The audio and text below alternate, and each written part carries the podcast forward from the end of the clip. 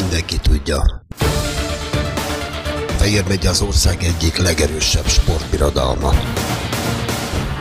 A Feol Sport Podcastja Fejér sport életével, sportolóinak, trénereinek, menedzsereinek mindennapjaival foglalkozik. A sport és Fejér megye, akkor Feol Sport Podcast. Kenyeres Imre nyolc éve dolgozik igazgatóként a MOL Fehérvár ef cé utánpótlásánál, előzőleg Felcsúton töltötte be ugyanezt a tisztséget. Volt szövetségi kapitány a Karib-sziget világban, Grenadában, és dolgozott másodedzőként egy kuwaiti élcsapatnál. A világfutballról diskuráltunk a három hete zárult katari világbajnokság fényében. Kenyeres Imre immár nyolc esztendő a Videóton utánpótlás igazgatója. Mekkora kihívás ez? Nagy. Nagy kihívás, hogyha egy szóban kellene erre válaszolnom. Amikor ezt a felkérést az akkori sportigazgatótól, Kovács Zoltántól megkaptam, akkor úgy éreztem, hogy, hogy ez a feladat ez rám vár. Meg is mondom, hogy miért. Előtte hosszabb ideig dolgoztam em té ká-ban utánpótlásnál, utána az en bé egyben Egervári Sándor segítőjeként, majd később az u húszas vé bé, a válogatottnál, külföldön is alkalmam volt két alkalommal is dolgozni. Tehát annyi tapasztalat halmozódott fel bennem, hogy úgy éreztem, hogy ezekből nagyon sokat tudok hasznosítani, és ez a szerepkör, ez a feladat, ez mindenképpen lehetőséget nyújt erre. Melyik volt az a két külföldi állomás? Első alkalommal Grenadán dolgoztam, ez egy Karib-sziget, szövetségi kapitányként, illetve az utánpótlás válogatottaknak a koordinátoraként, ahol kettős feladatom volt. Egyrészt meg kellett szerveznem ezeket a válogatottakat, kiválasztó mérkőzéseket szerveztek nekem, illetve foglalkoztam a korosztályos válogatottak edzőinek szakmai képzésével is. Második alkalommal pedig Egervári Sándor segítőjeként dolgoztam Kuwaitban, klubnál, az al-Salmiya nevezetű egyesületnél. Mindkét időszakra nagyon szívesen gondolok vissza, mind szakmailag, mind világlátás tekintetében rengeteg pluszt kaptam mindkét helyen. Azon túl, hogy Grenada egy Karib-sziget, turista paradicsom, milyen ott a futball? Hát kezdetleges természetesen, ugyanakkor azt nagyon hamar láttam, hogy bár a szervezettség az, az kívánnivalókat hagy maga után, a szegénység nagy. A képessége a játékosoknak az valami fantasztikus. Itt elsősorban a fizikai képességekre gondolok, tehát magasak, atlétikusak, rettentő ruganyosak, gyorsak, és technikailag is jók, hiszen rengeteget fociznak tengerparton, iskolaudvaron, mindenhol. Tehát egy fantasztikus tapasztalat volt nézni ezeket a gyerekeket, ahogy játszanak. Nem véletlen azért, hogy már ugye a Premier Ligába is eljutott egy-két játékos a térségből, Grenadáról nem. De például a grenadai válogatottban nekem is volt angol alsóbb osztályú csapatokból játékos. Tehát tulajdonképpen gyönyörű a sziget, és mégis nagy a szegénység, ha jól gondolom? Igen, mondtál. De ezt valahogy másképp élik meg. A munkalehetőségek azok korlátozottak, ugye elsősorban két dologra korlátozódik a turizmus, az egyik, amelyik főbevételi forrás, illetve a, a, ugye a tenger biztosít megélhetési lehetőséget. Ezen kívül még egy harmadikat ide sorolnék, azért a fűszerszigetnek, fűszerszigetnek is hívják, Grenadát, a szerecsendiónak a egyik legnagyobb exportőre. Mindenhol szerecsendiófák vannak a szigeten. Tehát vé bé vagy kontinentális selejtezőkön akkor be is jártad a csapattal a karibi szigetvilágot? Szent Kitts, Jamaica, Szent Márten, hasonló? Hát igen, pont ezeken a helyeken nem, de, de ilyen selejtező mérkőzéseket, felkészülési mérkőzéseket játszottunk. A magyar válogatott is mérkőzött Antiguával, nekem volt szerencsém antiguai stadionban a kispadon ülni, granadai, granadai kapitányként Antigua ellen. A miénket akkor Mat- Mateuszt vezette, jól emlékszem. Így van, igen, igen, igen. Kuwaitban bajnoki ezüstérem lett, és azt hiszem a kuwaiti kupában is másodikak lettetek? Igen, ez egy érdekes történet. Ugye a kuwaiti bajnokság az úgy néz ki, hogy, hogy kisebb-nagyobb szünetekkel zajlik a, a nemzeti bajnokság. A szünetek azok pedig azért vannak, különböző kupákkal törik meg a bajnokságot, és akkor a, a, a kupát, öt ilyen kupa van, ami jegyzett, ligakupa és a többi, és ezek akkor a kezdettől a végéig, a döntőig lemennek, tehát a győztesig, és akkor folytatódik a bajnokság. Megint megy a bajnokságból hat hét, két hónap, és utána jön a következő kupa. Úgyhogy a bajnokság az ilyen szabdalt, sokszor emiatt egy jó formában levő csapat, egy négy hetes, hat hetes kupasorozat után nem biztos, hogy ugyanabban a jó formában tér vissza, és fordítva is előfordulhat, tehát a bajnokságban történtek meglepő dolgok is időnként, és a kupákat is annyira fontosnak veszik, mint a bajnokságot. Ott nagyon nagy dicsőség, hogyha valaki kupát tud nyerni, a, vagy a bajnokságot megnyeri a csapatával. És ott nem sok hiányzott? Hát sajnos igen, nem sok hiányzott, és nagyon sajnáljuk is ezt a történetet. A kupa, a, a Korona Herceg kupa, Crown Prince Cup volt az utolsó, és számomra azért is emlékezetes, mert abban a három hétben, amikor ez a kupa zajlott, akkor Egervári Sándor már elhagyta a klubot. Itthonról a Eto-tól volt egy felkérés, és gyakorlatilag megkezdte a felkészülést az Etoval. Tudtam, hogy én is távozom ezután, a sorozat után, de azt még gyakorlatilag vezetőedzőként tudtam levezetni, és nagyon-nagyon örültem volna neki, hogyha egy ilyen sikerrel tudtunk volna elbúcsúzni ettől a egyébként szerintem nagyon jó képességű csapattól. Kis híja volt, de sajnos a döntőben alul maradtunk a legnépszerűbb helyi csapattal szemben. Néhány évvel ezelőtt zajlott a vé bé Olajországban, kicsit közelebb hozta a világfutballt az öbölmenti országokhoz. Kuwaiti futballról mit kellett akkor tudni, illetve mit kell most? Hát a kuwaiti foci nem annyira jól ellátott anyagiak terén, mint a térségnek más csapatai. Gondolok itt Szaudira, vagy, vagy éppen Katarra. Ugye Katar mondjuk egy elég különleges helyzetben van e tekintetben, hiszen ott az Aspire Akadémia megalapítása és a külföldi képzett edzőknek az oda csábítása, valamint a környék és a körzetbeli gyerekeknek a tudatos kiválasztása elindított egy folyamatot, ami, ami hozta magával azt, hogy a katari csapat ugye Ázsia kupát is tudott nyerni. Ugyanakkor ez a vé bé szerintem messze nem úgy sikerült a számukra, ahogy gondolták volna.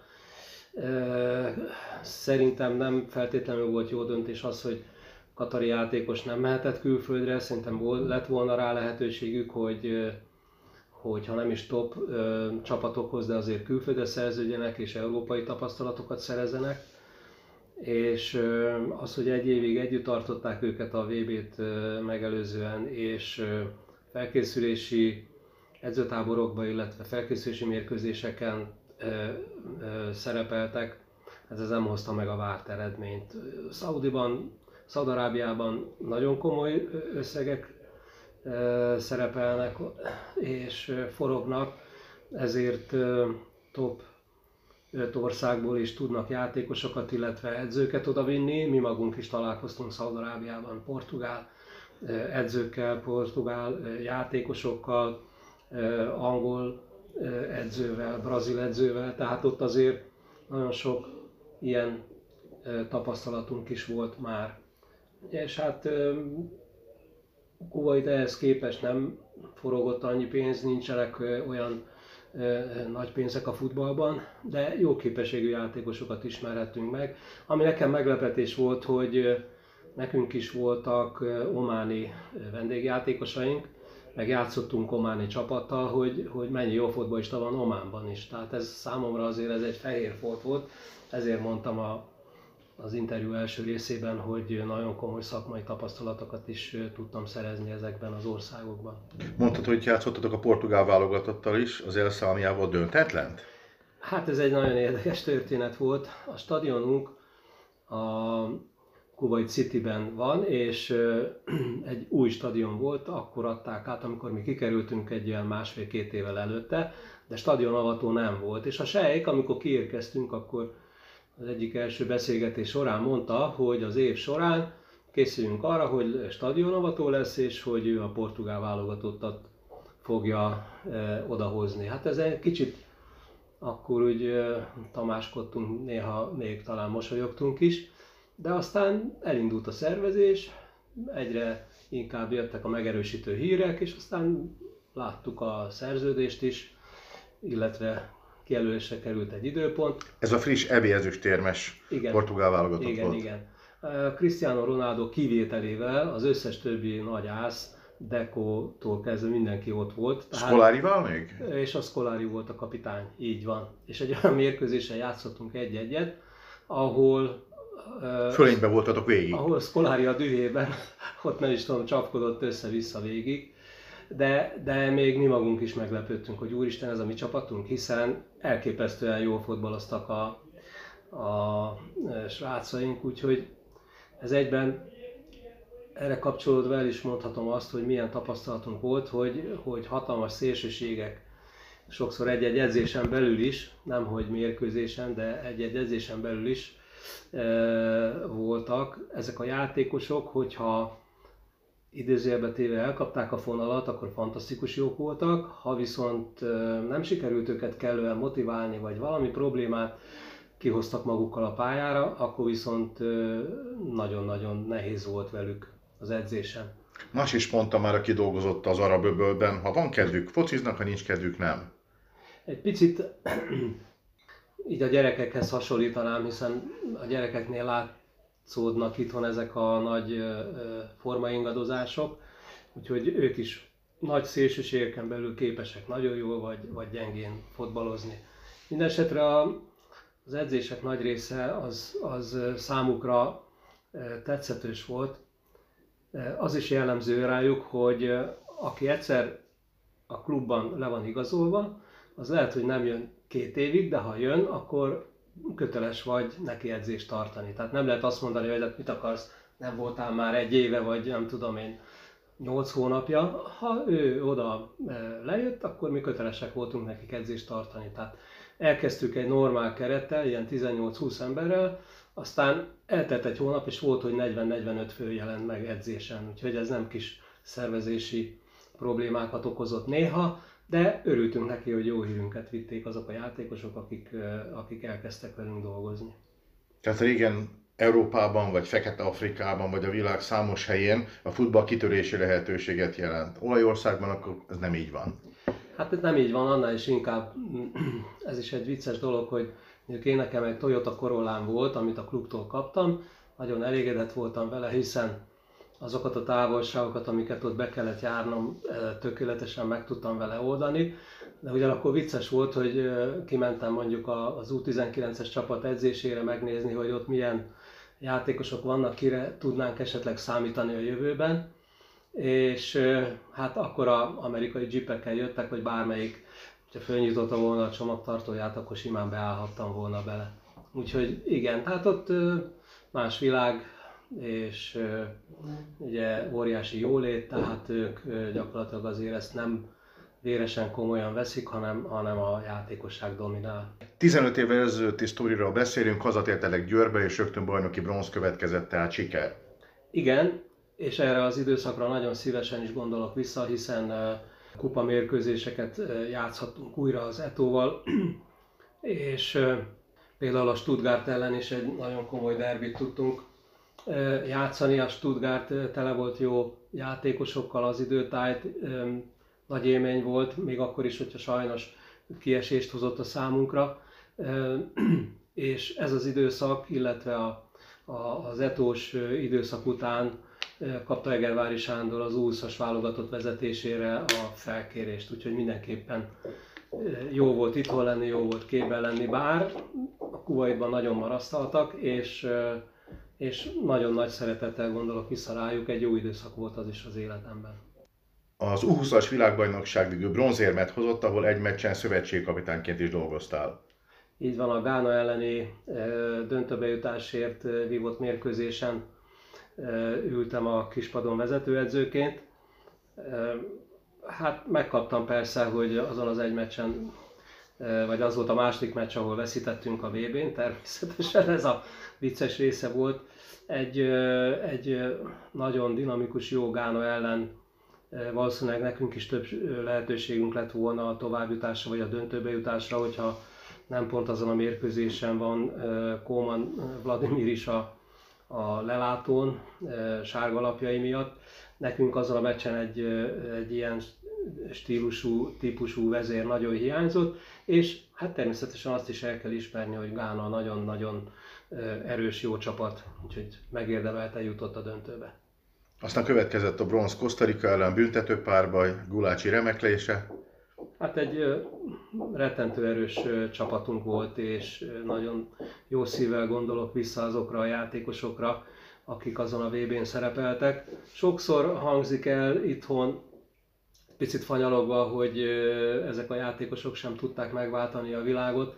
Azért abból a korosztályból tizenketten mutatkoztak be utána az alválogatottban. Én azt gondolom, hogyha egy korosztályos válogatottból az alválogatottba három-négy játékos be tud mutatkozni, az egy nagyon jó eredmény. Innen tizenketten lettek később alválogatottak, és például Gulácsi Peti nem csak úgy alválogatott lett, hanem meghatározó tagja ennek a alválogatottnak. Úgyhogy bár minden évfolyam adna egy-egy meghatározó játékost, és még mögötte kettő-három olyat, aki tartósan tud az alválogatottban szerepelni, akkor azt gondolom, hogy kevesebb gondja lenne a mindenkori szövetségi kapitánynak.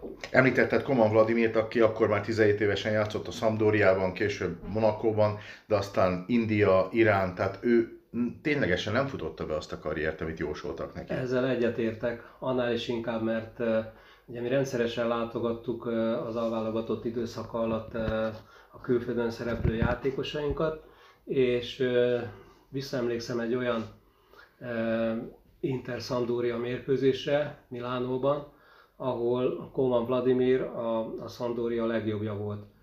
És a mérkőzés után egyszerűen akkora boldogság volt ez nekem, mert azt mondtam, hogy megvan a válogatott irányítója a következő tíz évre, és nem lesz gondunk, ekkor volt huszonegy-huszonkettő éves a, a Vladimir. Utána pedig Monacóba ment, ami akkor a másodosztályból feljutásra állt és nagy terveket szövögetett. És aztán utána valami megtört, valami nem úgy folytatódott. Ennek igazából én nem látom az okát, ezt jobban el tudnám mondani. De egyetértek, sokkal nagyobb karriert, bár ezen sincs semmi szégyelnivaló, de mégis ennél sokkal többet vártunk volna tőle a nemzetközi futballban. A válogatott meccseken mindig hozta magát, mindig megbízható volt, és bármelyik harmincegy néhány alkalommal volt válogatott, bármelyik meccsét, hogyha végignézzük, akkor biztos vagyok benne, hogy találunk olyan mozzanatot, amire csak ő volt képes, amivel ki tudott tűnni, gólpassz, kapuralövés, stb. Tekintetében. Három éven keresztül voltál a szövetségi kapitány Egervári Sándor első számú segítője. Hogy emlékszel erre az időszakra? Hát a válogatottnál dolgozni, ugye a szakma csúcsa, természetesen számomra is ez egy óriási megtiszteltetés és egy óriási öröm volt. Minden egyes mérkőzés eh, hatalmas élmény volt. Amikor ott állsz a pálya szélén és húzzák a himnuszt, akkor úgy érzed, hogy ez neked is szól. Tehát ez egy leírhatatlan és fantasztikus felemelő érzés. Imádtam az egész milliót, az edzőtáborokat, az utazásokat, a mérkőzésekkel, a közelgő mérkőzésekkel együtt járó feszültséget, izgalmat, stresszt. Tehát ez egy olyan dolog volt, ami, ami kitörölhetetlen emlék az életemben. Nagyon hálás vagyok a sorsnak, hogy idáig eljuthattam. Egyben büszke is arra, hogy ez a harmincöt mérkőzés, ez az én önéletrajzomban benne van, kitörölhetetlenül. Több pontot szereztetek a két selejtező sorozaton, mint az utánatok következők, de ők mégis kijutottak világversenyre, ti viszont nem. Más volt a kiírás, tehát akkor ugye csak az első kettő mehetett tovább, illetve a második helyezettek voltak pótselejtezőre. jogosultak mi mind a két kiírás alkalmával, amit végigcsinálhattunk, harmadik helyen végeztünk, úgy, hogy az utolsó fordulóban még versenyben voltunk a második helyért. Az utánunk következő időszakban az Európa-bajnokságnak a kiírása megváltozott, több csapat szerepel az Európa-bajnoki döntőben, ezért ugye ott eleve az első kettő kijutott, és a harmadik helyezettek tudtak pótselejtezőt játszani. Ez számunkra is egy nagy lehetőség lett volna. Sajnos a, az UEFA egy időszakkal később változtatta meg a é bé rendezésének a szabályait. Úgy gondolod egyébként, ha akkor is ugyanezek a lehetőségek tizenhat huszonnégy csapat, akkor kijutottunk volna? Hát természetesen, ugye ez egy óriási plusz volt. Ezt így utólag nem lehet mondani, hogy biztos kijutottunk volna, de, de nyilván sokkal nagyobb esélyünk lett volna, vagy legalábbis, hogyha ugye ez tény, hogy harmadik helyen végeztünk, a pótselejtezőt megkaptuk volna mi is. Aztán az már sok múlik azon, hogy sorsolás kapcsán ki az, akit ellenfélként kapsz, és, és éppen aznap, vagy azon a két napon, amikor ezek a meccsek mennek, akkor neked hogy sikerül a felkészülés, illetve az ellenfelednek. Az utolsó meccs, ami megpecsételte a sorsotokat, a nyolc egyes vereség Hollandiában. Ha jól emlékszem, ott nyernünk kellett, hiszen ha nyerünk, akkor megvan a második hely, tehát akkor a pótselejtező? Így van, igen. És ennek érdekében egy picit kockáztattunk, nem akkorát, mint amekkora azért ez a utólag elhangzott. Itt Egervári Sándorral, illetve a stábunkkal szemben, hogy túlságosan nagy kockázatot vállaltunk. De nyilván kellett kockázatot vállalni, hiszen ha mondjuk lejátszunk egy milyen visszahúzódva egy békés X-et, és úgy esünk ki, akkor meg mindenki azt mondta volna, hogy, hogy miért is hiányzott a bátorság a tekintetben, hogy próbáljunk megnyerni. Ráadásul volt előtte egy mérkőzésünk, amikor talán az volt az egyik legjobb játéka a válogatottnak, amikor öt háromra kikaptunk Amsterdamban, de úgy, hogy kétszer is vezettünk kettő egyre és három kettőre. Gera remekelt azon a meccsen. Gera remekelt, Zsuzsák Balázs, ö, ö, nagyon sok jó teljesítmény volt, Rudolf Geri. Tehát ö, az, egy, az egy olyan jó játék volt. Akkor úgy éreztük, hogy, hogy ha meg tudjuk közelíteni, vagy felülmúlni ezt a fajta játékot, akkor igenis lehet esélyünk a győzelemre. Ott kétszer is fölcsillant a számunkra ennek a lehetősége. Úgyhogy próbáltunk, próbáltuk ezt megragadni, de hát ezen a napon nem sikerült. Az, az igazság, hogy a hollandok így utólag ezt láttuk, hogy ők már akkor kijutottak, megnyertek a csoportot, és végig azt kommunikálták, hogy Hollandia kijutott, de még a játékosok nem. És a játékosokra tették a terhet, hogy lehető legjobb teljesítménnyel biztosítsák be a helyüket a vé bére utazó keretben. Úgyhogy hát mi ennek áldozatul estünk, ott sajnos e, olyan teljesítmények voltak, e, Robben, Depay, tehát azért egy fantasztikus holland csapattól kaptunk ki. Hát kis túlzással mondhatom, hogy amit kapu felé rúgtak, az, az mind. Most a Robbennek is volt szabadrúgás gólja, fölverte a felső sarokba, máskor hasonló helyzetből azért ötből négy fölé mellé. Mi, nekünk sajnos mindenbe jött. Visszatérve a mostani, nemrég véget ért vé bére, mennyit változott a futballvilág az elmúlt néhány évben? Hát annyit mindenképpen, hogy a, addig is tele volt ugye sztárokkal, milliárdos sztárokkal a világ, de most ezek a játékosok még inkább reflektorfénybe kerültek, és nagyon sokszor volt az az érzésem, hogy nem is országokról, csapatokról, hanem egyszerűen ezekről a játékosokról szól a, a futball. Természetesen a, az, hogy a csapatokon belül van-e olyan játékos, aki tudja úgymond a különbséget adni, ez egy nagyon lényeges dolog, és, és azok a csapatok tudnak egy-egy világversenyen a lehető legjobban szerepelni, akiknek van ilyen játékosuk, Messi, Neymar. Hiszen a többiek is remek futballisták, de ők képesek egy X-nél eldönteni a meccset, képesek gólpaszt adni, gólt rúgni, tizenegyest kiharcolni, tehát ők azok az igazi sztárok, akik, akik nagyon sokat számítanak egy csapatnak. Azt tapasztaltam még, hogy nagyon fontos, hogy milyen a csapategység, hiszen egy-egy játékos, hogyha nem vesz részt mondjuk a labda visszaszerzésére irányuló törekvésekben, azt a többiek, hogyha igazából beállnak mögé és elfogadják, akkor képesek kompenzálni.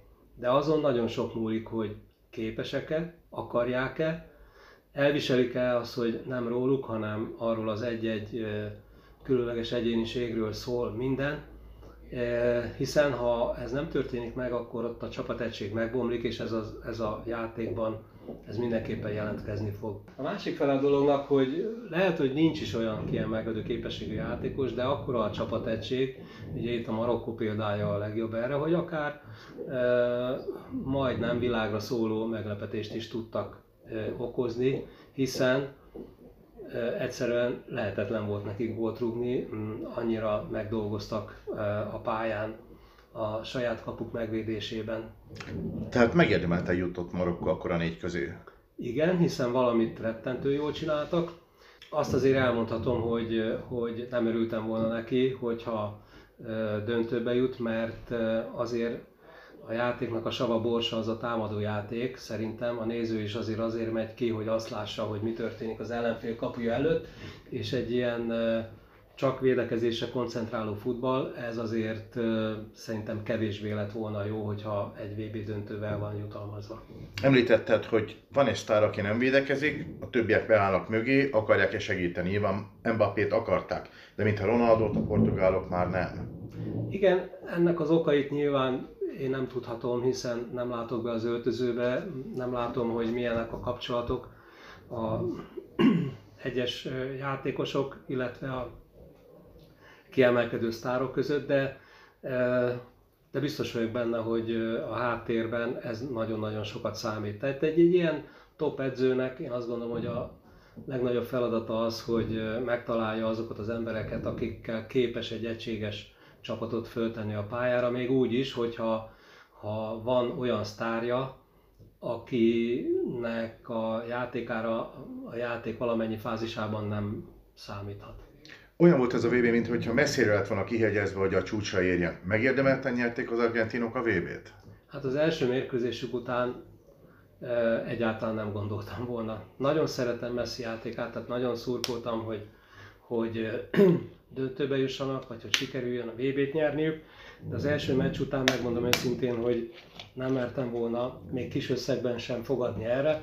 Ott annyira hiányzott bennük, belőlük a tűz, annyira nem tetszett az a fajta játék, amit a második fél időben produkáltak, hogy, hogy csak csalódottságot éreztem azt a mérkőzést tekintve. Ugyanakkor például a franciák az első meccstől kezdve szenvedéllyel fotballoztak, ami engem nagyon megfogott, nem csak szakmailag, hanem érzelmileg is. Nagyon szeretem látni, amikor, amikor, amikor látszik, hogy a játékosok önmaguknak a száz százalékát adják a játék minden fázisában, és ott a szenvedély az sütött róluk, és ezt jó érzés volt látni.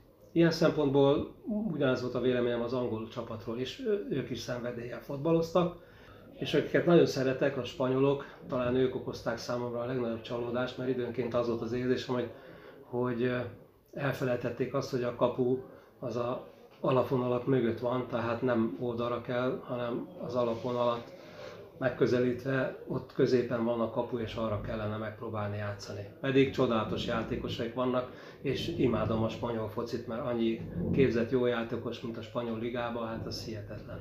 Van annak jelentősége, hogy decemberben rendezik, vagy bárhol a világon, hiszen hasonlók a stadionok, a körülmények, a tévé közvetítésről szól minden, az meg gyakorlatilag egyforma. Ez igaz, és amikor ez a terv. Először is az, hogy Katarban lesz a vé bé, mert az egy nagy meglepetés volt a számomra. Aztán amikor utána kijött, hogy a nyára az annyira elviselhetetlenül meleg, hogy ott nem lehet megrendezni, hogy majd decemberben lesz, akkor az, hát előszörre ezt nem tudtam volna elképzelni sem. Aztán végül is nehezen indult, de egy, szerintem egy látványos jó vé bé lett, és sok jó mérkőzésre tudunk jó szívvel visszaemlékezni, és egy olyan döntőre, ami szerintem fantasztikus sportélmény volt mindenkinek. Mindenki tudja. Fehér megye az ország egyik legerősebb sportbirodalma.